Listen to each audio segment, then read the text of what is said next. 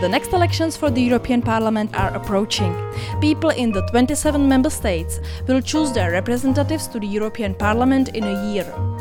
Political parties are already thinking about strategies how to take the largest possible number of seats in the hemicycle of the European Parliament. Politicians from the largest governmental party in Czech Republic, Civil Democrats, face several dilemmas.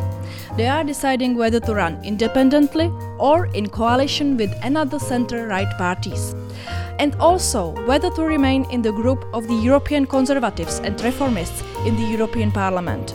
Because recently the European People's Party have apparently begun also woo the Civil Democrats. That will be one of the topics of special edition of Brussels Bites that we are publishing in original English version. I am Zdeňka Trachtová. I greet you from the radio studio located in the building of the European Parliament in Brussels. And with me here is also a special guest, the chairman of the European People's Party and also the leader of the biggest EPP group in the European Parliament, Manfred Weber. Hello, welcome. Thank you so much for the invitation. Uh, there will be a new European election in one year. Over the past year, the EU has changed significantly due to Russian aggression in Ukraine. Do you dare to guess where Europe will be in one year? And will the war in Ukraine play any role in the election? Well, I hope, first of all, and uh, I'm working hard for the success of Ukraine. So, because the best would be to get peace again. That is what we dream all about in, in the European Union, that peace is coming back. And therefore, we need unity and we need strength because the only message uh, Putin finally understands is to be united and to be strong. Uh, that is the most important thing in today's world. And that will obviously overshadow all the next European elections. I think people all over Europe get a better understanding that, oh, yes, what we are doing there on Brussels level is probably complicated. Yes, it's probably far away from my daily reality, but it is important. What they are doing there is important. And that's why my main message is, first of all, take the European election serious and, and, and, and go to vote, uh, because that is what we need a lively democracy on European level. And how specifically do you think that the election could be affected by the war? Which political parties, for example, could benefit from the situation? Well, we as Europeans face, first of all, the concrete impact of the war. Inflation rate, for example, is extremely high all over Europe. We have uh, another uh, concrete uh, uh, impact on the energy side that we feel that without the Russian gas, without the Russian oil, it's quite complicated for Europe to, to, to, to continue. And we have refugees all over Europe from Ukraine. We welcome them. So we see the direct impact of the war in our daily life, and that has to be managed. That is the first step. That national level together with European level have to give a proper answer. And who will benefit, who will probably uh, not? Well, it's first of all in democracy up to people to decide. I must say that hopefully we can keep a common understanding that in this moment of history we have to stay together. So strengthening Europe with those forces who believe in Europe, and in my case also for center-right Europe. Uh, a Christian democratic center right Europe, which is based on values but is also pragmatic and not ideologically driven, uh, that should be strengthened. Your European People's Party has now the biggest political group in the European Parliament. You have 176 seats, including five members from Czech Republic. But the particular parties of EPP are falling in uh, national elections in past two years. For example, in Sweden, Italy, but also your Germany. Uh, so the prospects are not so great. Do you think that EPP will remain the largest political group after the election next year? I don't know. Again, it's up to people to decide. That uh, shows respect towards the voters. Uh, and we speak about a democratic uh, uh competition. But I think we have good chances. And uh, since I'm elected, I was elected as EPP party president in Rotterdam one year ago.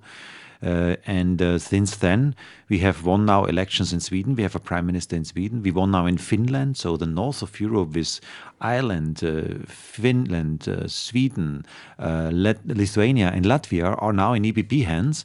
And also in the in the east, in the center and eastern European countries, we have a lot of governments. You know, we are part of the Czech government. We are governing in, in, in Slovakia. We have Romania, Croatia in our hands.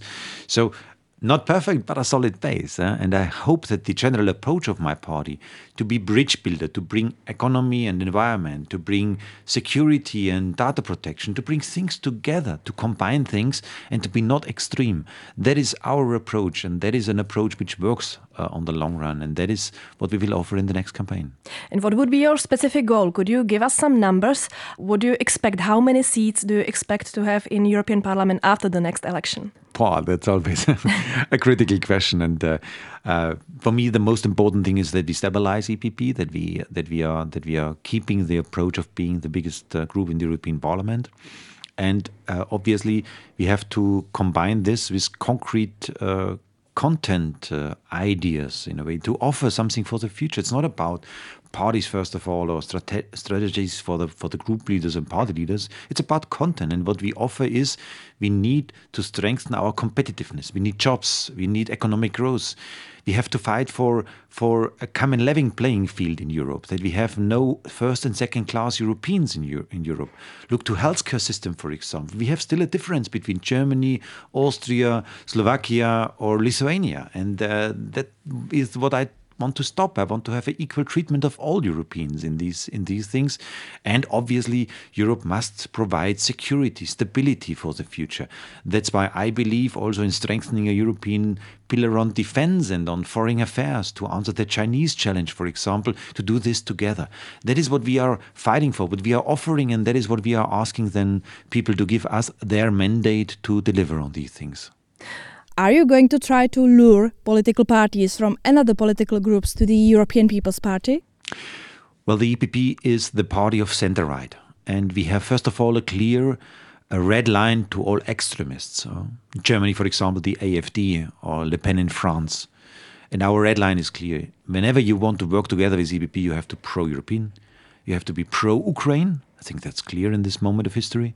And you have to be pro rule of law.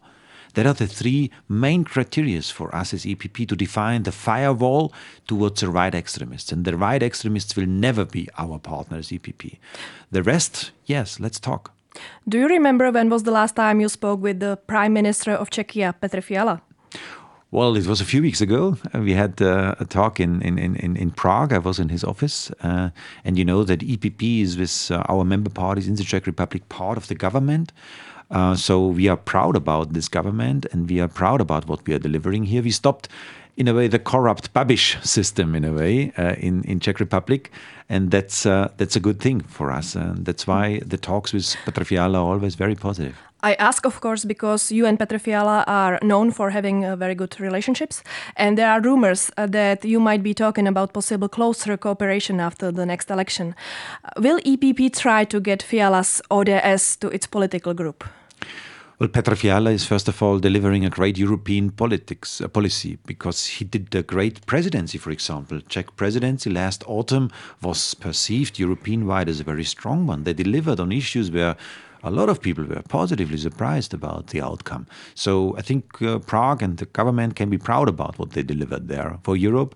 I also respect very much the fight against corruption, the rule of law, the basic things inside of the country. That is also part of this uh, Czech government. That's why it is really an EPP approach, I have to say. So with our EPP parties there, uh, we delivered really an EPP policy for, for Czech Republic. And that's why I have very good relationship with Petr Fiala.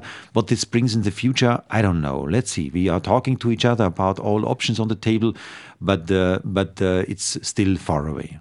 And do you think that it would be a good idea for ODS uh, to join EPP?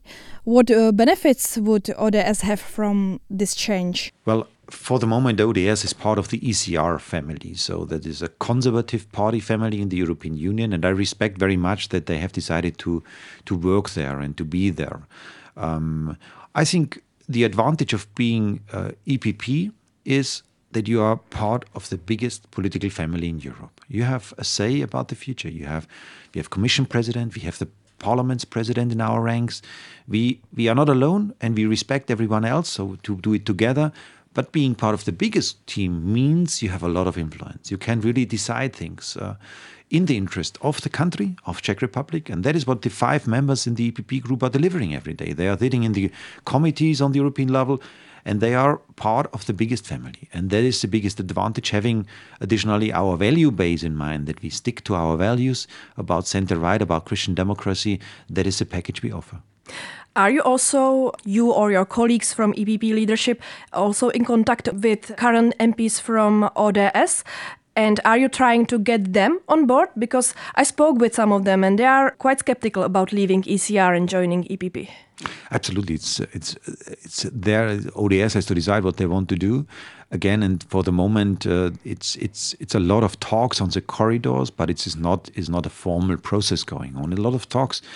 Uh, I would invite everyone to be serious about if you want to deliver on center right politics, on Christian democracy, but also conservative thinking, then uh, those who are based on democratic principles, those who believe in Europe, in support of Ukraine, and in, in respecting rule of law, must work together. That is my main messaging.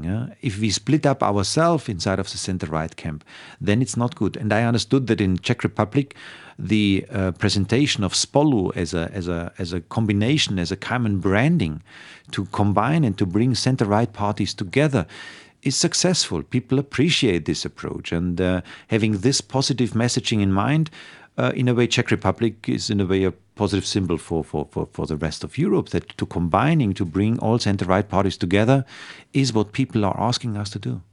Another possible iron in the fire for EPP might be Giorgia Meloni and her party Brothers of Italy. But this idea has strong opposition also within EPP. So is the cooperation with Meloni possible? Well, in Italy, we have a common coalition uh, with uh, Giorgia Meloni's Fratelli d'Italia and also with, uh, with uh, the Lega party. So that is the current government. And I'm happy that Antonio Tajani, the foreign minister and, and uh, speaker of the party of Forza Italia, is there in the lead and the most popular politician currently in Italy. So I'm very happy about this because our party is a stabilizing party for pro Europe, pro NATO, pro Ukraine. That is what we are delivering as Forza Italia there. And again, the red line is, as I described, what is possible in cooperation, what is not possible in cooperation. Um, um, I have to say that the Italian government is delivering a serious job. They are doing a good job to being constructive on European level, to helping our friends in Ukraine. That is what counts. That is what is substantial, and that is what also is helpful for our cooperation on European level. That uh, those who are responsible, those who are credible, are working together. You mentioned that the red line for you is extremistic thinking. Uh, do you consider the Brothers of Italy to be a far right or extremist political party? Well, in all these parties, we have different voices. You have different individual politicians. Uh, and um, I have to judge in a way and to observe things from a political point of view what is finally the outcome, so the governmental behavior. Mm. And there, um, uh, ODS as, a, as, a, as an ECR party is doing a great, also pro European job.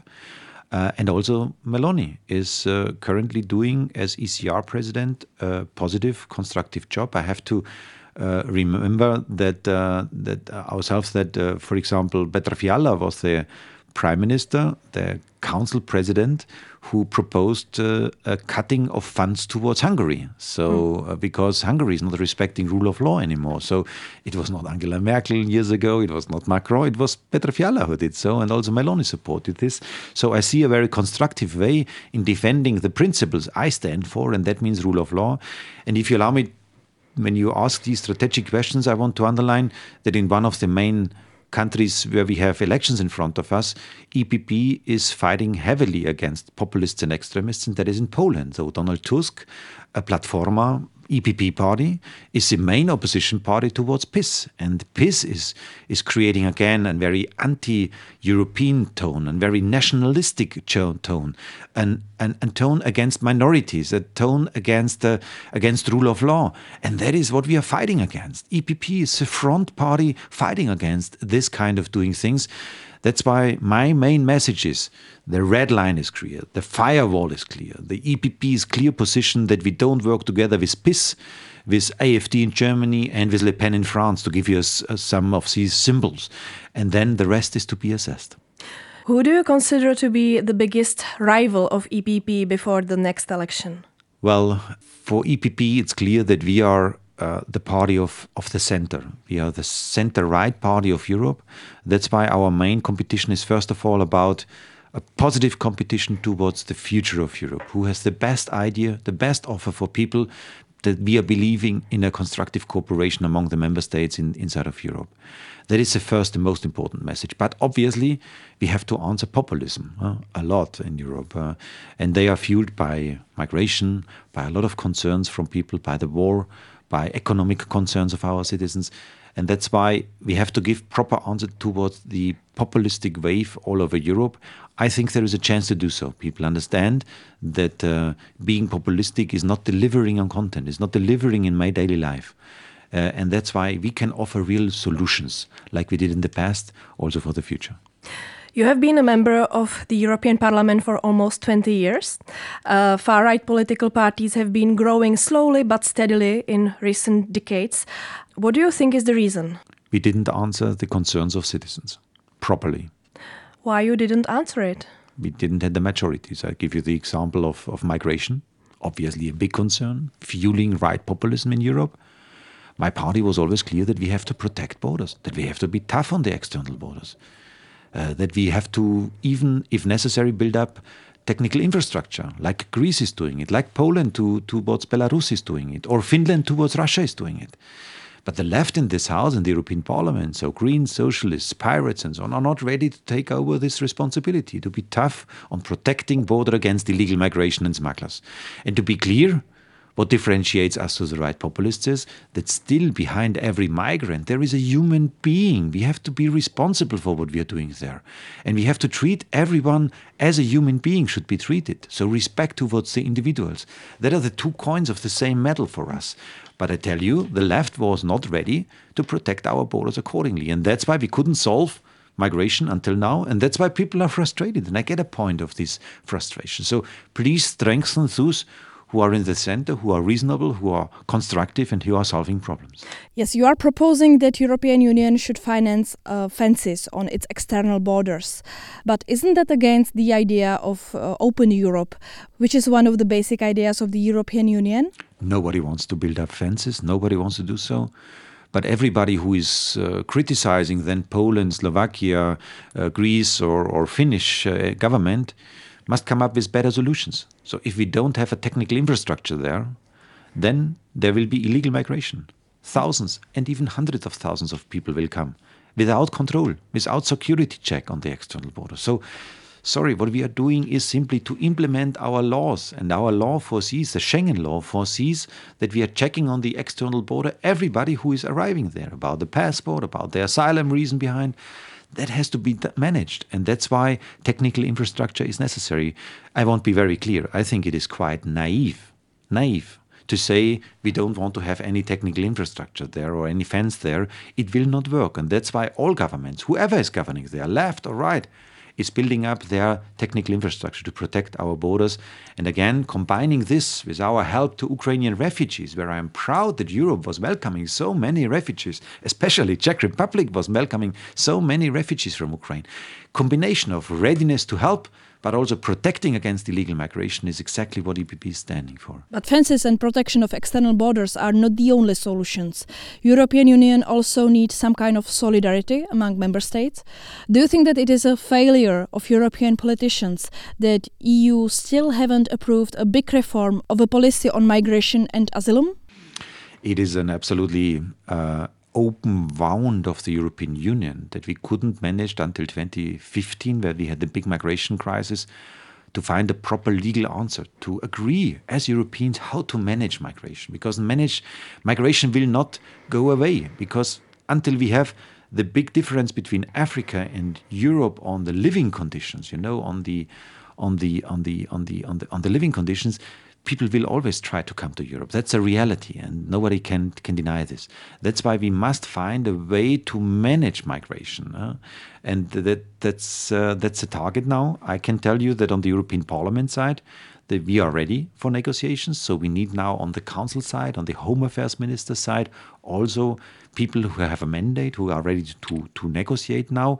There is a, a window open, so a momentum there that we can finalize this until the European elections will take place. I hope we do so. Five or six years ago, there was a huge opposition in Czech Republic against quotas for migrants in the European Union. What is your opinion on this topic? Well, the question of migration is not a question for one single country. In the south, it's not an issue for Italy alone, and in the east, it's not an issue for Poland, Czech Republic, or Slovakia alone. It is our common challenge, our common responsibility, and uh, and that's why to look for a way how we can balance things is a proper is a proper approach. When you look to the figures, uh, you know the uh, the distribution of migrants is not as bad as it seems to be. Uh, Uh, because currently we have a lot of Ukrainian refugees in the east of Europe, so Poland and Slovakia and so on, also Czech Republic in the center. And in the south, we have the Mediterranean dimension. So currently, the distribution of migrants on the numbers, from a numbers point of view, is quite acceptable. That everybody is taking over his burden in a way, his responsibility. So that's why we don't need a binding quota, but what we need is to have a common agreement that we don't let anyone alone in a moment of uncertainty, in a moment of an extreme situation like in Ukraine, mm. that everybody can then count on European solidarity. Another topic. Who will be the candidate of EPP for the head of the European Commission, so called Spitzenkandidat, ahead of the next elections? So, first of all, we as EPP, we believe in the concept we want to show up with a candidate. We want to tell people before they go to the uh, uh, to the vote. We want to tell them this person is then our future commission president. So EPP wants to nominate next year uh, in the party congress before the European elections the candidate. And we are now in the process to prepare this. So we have mm. in June then again a leaders meeting where the top leaders of the European People's Party will meet in Malaga in Spain. So the process is going on, and that's why you can count on us that we will present a candidate. You also presented candidate last time. You were the candidate, uh, Spitzencandidate for EPP, but after that, uh, Ursula von der Leyen was uh, chosen, which was quite surprising for a lot of people. So, are you sure that it will not happen again? 2019 was a defeat for European democracy, for the idea of practicing European democracy. Um, and uh, this was mainly managed by Emmanuel Macron and by Viktor Orban. Both of them rejected the EPP official candidate for Commission President. Um, but for us as party, you know, I'm sitting here as party leader. Uh, the question is always after such a defeat, do you give up on the idea or do you stand up and fight against for it? And we have chosen to stand up and fight against for it because we believe in this democratic approach. I cannot guarantee it, to be very clear about this. I cannot guarantee, but I, but I, but I believe in the concept, of democratic Europe. And are you going to candidate again for this position? Again, we have uh, still one year to go. Uh, uh, the Congress in, uh, next year will decide finally, and the people can count on EPP that we have a solid candidate, and we will also present a very convincing pro-European program for the future of Europe. My role is currently clear. I'm the party leader and the group leader. To have these two functions, I want to organize a strong profile of EPP, so people must know what they get if they vote for one of our member parties in Czech Republic. And secondly, I want to guarantee the procedure is managed in a way that the lead candidate has really a great chance to be the voice of EPP. Last question. In the last two weeks, uh, the member states and also the European Parliament have approved key parts of uh, the climate package. Do you agree with the speed and intensity uh, with which Europe is moving towards climate neutrality and fulfilling uh, the Green Deal? I'm proud about this legislation. It has also the handwriting of the EPP uh, and is balanced. Uh, on the other hand, we are ambitious, and I want to, to, to, to tell everyone we have to be the frontrunner as Europeans in fight against climate change. It's our job. But I have also to add that uh, compared with Greens or left politicians, we are we are also not naive. We see the reality in the world, what is going on, on competitiveness, on what America and China is doing, and that's why let's be ambitious. But from time to time, let's see what the others, our competitors, are doing, and then adapt our legislation accordingly. So what we need is an ambitious approach, but also pragmatism in implementing things. For example, my party was voting in favor of using the combustion engine, which was heavily criticized by the left, but we see it as a technological solution for achieving the climate goals. And it's not job of a politician to forbid a technology, it's a job of politicians to set clear goals, and then engineers and companies are doing the rest. The guest of Brussels Bites was Manfred Weber, president of the European People's Party and the leader of the EPP group in the European Parliament. Thank you very much for coming. Thank you so much. That's all from this special edition of our podcast Brussels Bites. You can listen to the new episodes in Czech language every Monday on Czech Radio Plus. You will also find us on the websites of Czech Radio and in podcast apps. I'm Zdenka Trachtová. Have a good day.